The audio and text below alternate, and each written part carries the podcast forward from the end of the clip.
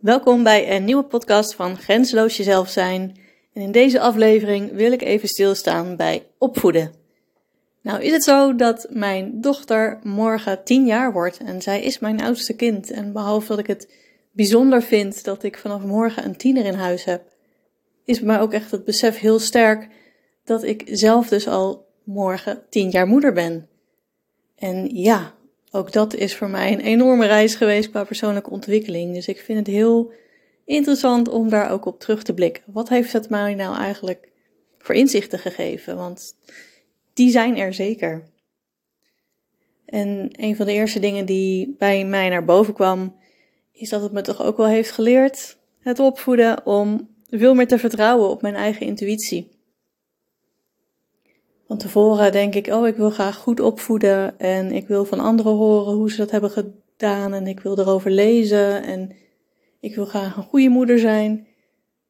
En uiteindelijk is toch voor mij toch wel de kern dat je veel meer op je eigen intuïtie moet gaan vertrouwen. En natuurlijk zijn er allemaal praktische dingen waar je heel veel goede tips over kan krijgen, maar uiteindelijk je moederinstinct, ik geloof er zeker in. En ja, vertrouw erop. Ik heb zelf ook meegemaakt bij mijn zoontje dat hij een dag ziek was en nou, dat ik het idee had dat hij niet vooruit ging en dat hij alleen maar meer en meer aan mij ging hangen. Nou, hij was toen nog jong, hij was twee. En ik dacht, nou, ik vind hem toch echt wel een stuk meer hangerig dan normaal als hij ziek is. Nou, ik ben uh, naar de dokter gegaan, ik vertrouwde op mijn instinct en inderdaad, achteraf bleek dat hij een dubbele longontsteking had. Terwijl ik dacht, nou, misschien heeft hij wat antibiotica nodig. Maar ja, hij had nog wel wat meer nodig. Dus we zijn dan echt samen een paar nachten in het ziekenhuis geweest. En dat soort dingen vergeet je niet. En ik ben blij dat ik het uh, serieus heb genomen en niet te lang heb afgewacht.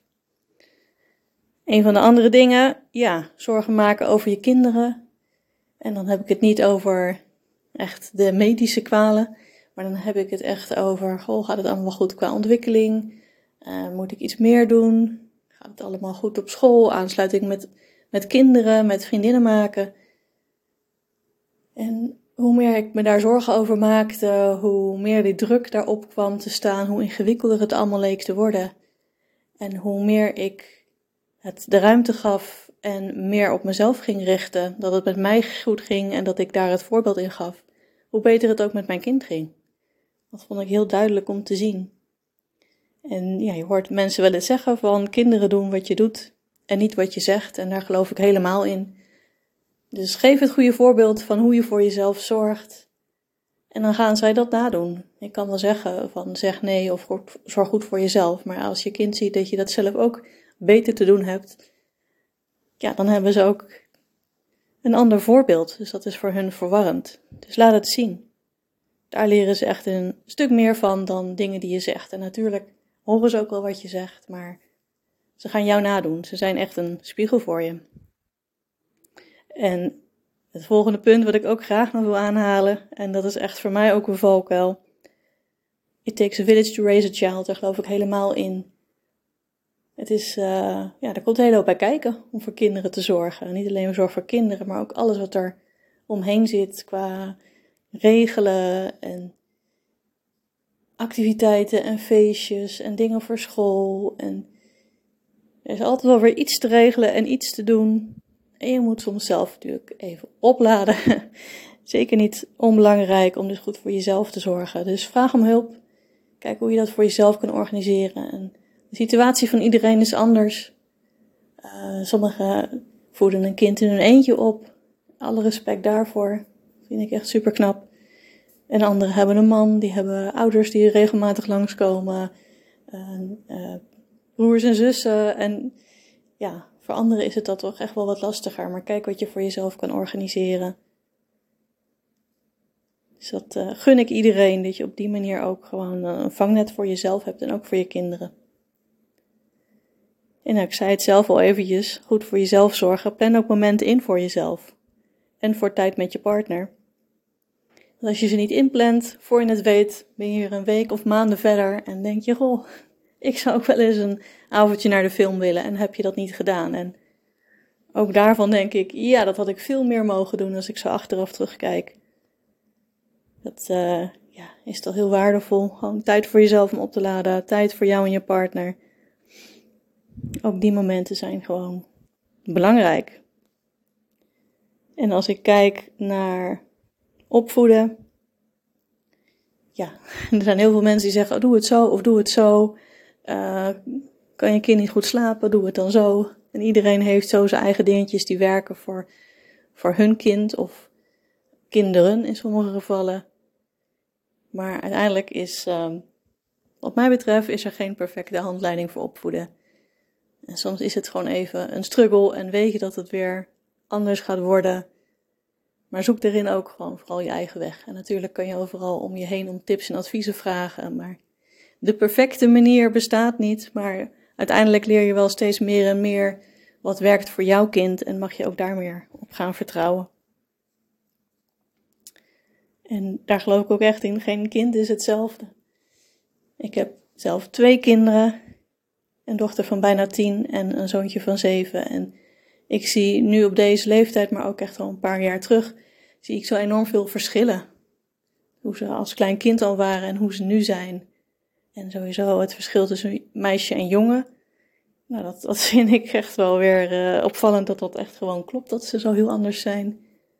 Maar ook al zou ik twee meisjes of twee jongens hebben, dan geloof ik er heilig in dat ik al uh, op deze leeftijd echt wel sterk de verschillen zou merken. En nou, dan heb ik het over verschillen. Wat voor verschillen dan? Nou, bijvoorbeeld mijn dochter, die kon ik ook makkelijk eventjes in de box zichzelf laten vermaken. Die vond het allemaal wel interessant. Een beetje in de box rommelen en een beetje rondkijken. Dus dan kon ik eventjes in de keuken wat doen. Terwijl zij daar eventjes aan het spelen was. Dat kon. En bij mijn zoontje, ja, die wilde gewoon de wereld ontdekken. Die wilde rondkruipen. Die wilde, uh, die wilde niet in een box liggen. Die wilde dat ik uh, bij hem was. En die wilde bij mij zijn de hele tijd. En um, ja, dat voelde heel anders. En hij was ook de tweede. dus ja, eigenlijk zorgde dat er ook voor dat je eigenlijk altijd wel uh, in de buurt was uh, van je kinderen. Dat was weer een hele andere situatie. En ook wel heel bijzonder, het uh, contact tussen twee kinderen, dat is ook gewoon leuk om te zien. En ja, wat ik ook heel erg graag mee wil geven nog, is breng de lat omlaag. Ik vond het vroeger altijd heel belangrijk dat het huis was opgeruimd. Dus toen ik net moeder was, uh, kon ik mijn dochter even in, in de box leggen en, en wilde ik dat het huis opgeruimd en netjes was. En was ik daar veel meer mee bezig dan dat ik nu ben. En nu wordt het weer makkelijker, want ze zijn nu een stukje ouder. Maar dan nog, als ik moet kiezen tussen ik ga uh, de woonkamer helemaal opruimen en netjes maken. Of we gaan eventjes gezellig samen met z'n allen uh, naar de bioscoop, want die begint al bijna. Spontaan idee. Ja, dan weet ik wel waar ik voor zou kiezen. Want die momenten samen, die zijn zo waardevol. En die zou ik echt niet willen ruilen voor een opgeruimde woonkamer. dan ruim ik het wel op als ik weer terug ben. En dat is prima. En dan helpen zij eventjes mee en dan is het zo gebeurd. Maar ja, vooral genieten van de tijd met elkaar. Die uh, vind ik erg belangrijk. Want ja, ze willen gewoon graag aandacht en ze willen met jou tijd doorbrengen. En dat zijn de dierbaarste herinneringen waar je later nog aan terug gaat denken. Dus dat is ook wat ik wil zeggen. Maak tijd voor je kinderen. Want die tijd met die kinderen vliegt echt om. Ik kan nu al zeggen, mijn dochter is dus bijna tien. En ik uh, kan het nog niet helemaal bevatten dat ze echt al bijna tien is. Dat het alweer tien jaar geleden is dat ik moeder werd. Dat ik met haar thuis kwam uit het ziekenhuis. Ik uh, vind dat heel erg bijzonder om daaraan terug te denken. En ja, alles is een fase. Als allebei mijn kinderen tieners zijn, wordt het ook weer heel erg anders. Dat heb ik bij elke fase gemerkt. Dus de periode dat de eerste naar school ging en dat ze allebei naar school gingen. Dat ze uh, ja, nu ook kleuter af zijn allebei. En dat de oudste dan nu een tiener wordt. Later wordt die andere ook een tiener en dan gaan ze allebei naar de middelbare school. Het wordt steeds weer een nieuwe fase. En dat uh, ja, vind ik bijzonder. Ik kan nog steeds terugdenken aan hoe het was met één baby. En later ook met een peuter en een baby. Ja, ik kan het zo weer voor de geest halen. Maar ik kan ook heel erg goed inzien dat die fases allemaal alweer zijn afgerond. En dat ik weer met hun een hele nieuwe fase zit. Fase waarin we veel meer de wereld aan het ontdekken zijn met z'n allen en plannen aan het maken zijn voor de toekomst. En elke fase heeft zo zijn bijzondere dingetjes. En kijk ik ook gewoon met heel veel plezier op terug, nu al. Maar ik geniet ook van waar ik nu ben.